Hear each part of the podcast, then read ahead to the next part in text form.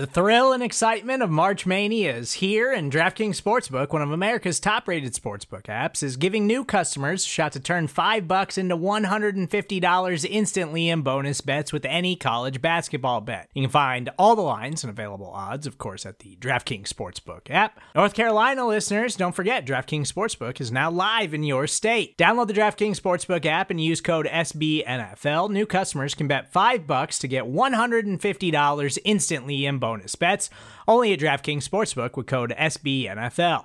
The crown is yours. Gambling problem? Call 1 800 Gambler or in West Virginia, visit www.1800Gambler.net. In New York, call 8778 HOPE NY or text HOPE NY. In Connecticut, help is available for problem gambling. Call 888 789 7777 or visit ccpg.org. Please play responsibly on behalf of Boot Hill Casino and Resort 21 Plus, age varies by jurisdiction, void in Ontario. Bonus bets expire 168 hours after issuance. See DKNG.com slash B ball for eligibility, deposit restrictions, terms, and responsible gaming resources. The following segment is from the off day debrief on the SB Nation NFL show, where we're discussing your favorite team. Subscribe to the SB Nation NFL show to make sure you don't miss conversations like this one. Let's go to the, your favorite division, BLG, uh, the NFC East. Yeah, uh, shocker here. I'm going to take the Eagles under 6.5. I mean, this look, this was a team that was one of the worst teams in the league last year. They what did they do this offseason to really improve? They signed Anthony Harris. I think that's a fine signing, good deal. They signed Joe Flacco. Like, what have they done to get better? You can say, okay, Brandon Brooks and Lane Johnson are going to be healthy. I mean, maybe they're aging players.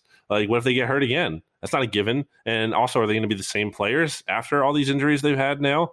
I also think just look at like the Eagles season last year stats. Who were the quarterbacks they beat? It was Nick Mullens. Oof. It was Ben DiNucci. It was Daniel Jones. And like the Giants were, I think, were up like 11 points with not too much time to go, and then Evan Engram drops that pass. That's also the same game. Daniel Jones just fell down in the middle of the field. So like the Eagles barely beat Daniel Jones in a game where they were you know given other opportunities to uh, to help them win. And Taysom Hill stats. Those are oh. the quarterbacks. Your guy Taysom Hill. They tied rookie Joe Burrow, but those are the four. I'm just going by the four quarterbacks they they won. We're talking win totals here.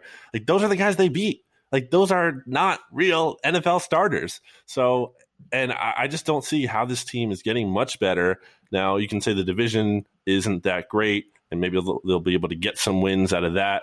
And maybe you're. I think anyone who's taking the over on the Eagles, and this is what I saw at Winning Your Nation when I did the post about it. They're only saying like seven or eight wins, so they're like just taking the over on that. No one's thinking this team is you know going to have this anything close to a double digit win season. So I just think the under is easy money to me. The Eagles have the third lowest win total at six and a half, only ahead of the Lions at five and the Texans at four and a half. Let me just try and play devil's advocate and be put a little sunshine into your life because you're so down, you're so negative. As you have said, Carson Wentz was maybe the worst quarterback in the league last year. Assuming Jalen Hurts isn't that, they're going to get better at the most important position. Doesn't that help at all? Jalen Hurts could conceivably be the worst quarterback in the NFL next year. And, and that's not me being an anti Hurts guy. I have hope for him, but like it's very possible. He wasn't good last year on the whole as a rookie. I think he showed some signs of promise. I think he has a chance to develop, and, and the book should not be written on him. But like, it's not impossible to say he could, like, he is a legitimate candidate. If you're talking about who's going to be the worst starting quarterback in the NFL next year, he's in the conversation.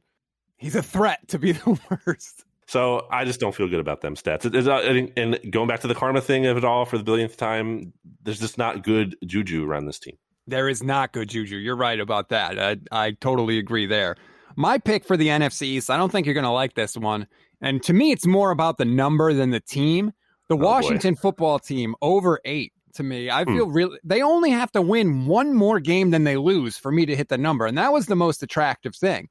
And I started to look at them what have they done? They added Ryan Fitzpatrick, which I understand you may not love Ryan Fitzpatrick, but he's definitely an upgrade over what they had. Over the last three years, BLG, he has 50 touchdown passes and 33 picks. That's much better than Washington has had. Their offense looks pretty good. Terry McLaurin had a thousand yard season with a popsicle at quarterback, and he was getting all the attention from the defense, and he still put up numbers. Antonio Gibson ran for almost five yards a carry last year and 11 touchdowns. They signed Curtis Samuel from the Panthers. They signed Adam Humphries, who's just their slot guy, but he's worked with Fitzpatrick before in Tampa Bay. They really like him. They got the 19th overall pick. They have the best coach in the division. They have the best defense in the division. I think they have the second best quarterback in the division. All that to me adds up for nine wins kind of easily. Yeah, I was just going to bring up the head coaching thing. If you weren't going to, going to say like they have the best head coach in the division. I think you could argue they have the best if you're combining them together. I think you can argue they have the best quarterback head coach duo in terms of like like where those two if you're combining them into one thing and like comparing that because I'm not a big McCarthy guy. And I know Dak obviously has the edge on Fitzpatrick, but I think you know Rivera has a significant edge on McCarthy. So at the very least, the gap isn't huge, and that that was my point on Monday Football Monday. Like I don't think this division should be assumed the Cowboys division. I think Washington is very much a threat to win.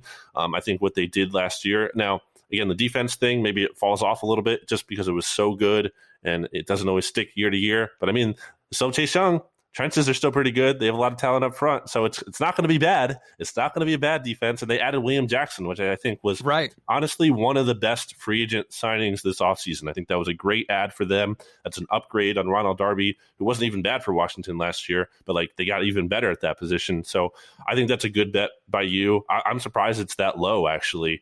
Um, I know there hasn't been a repeat NFC East winner in forever, but there doesn't necessarily need to be for Washington to to get to where you have them there. And I just feel like with the talent they have, they could beat anybody. Now, they could lose to anybody because Fitzpatrick could throw a bunch of picks, but they could beat anybody. And so I only need that coin to come up tails one more time than it comes up heads for me to hit it. So I think I feel most comfortable about this pick. You can hear the rest of this conversation by subscribing to the SB Nation NFL show wherever you get your podcasts.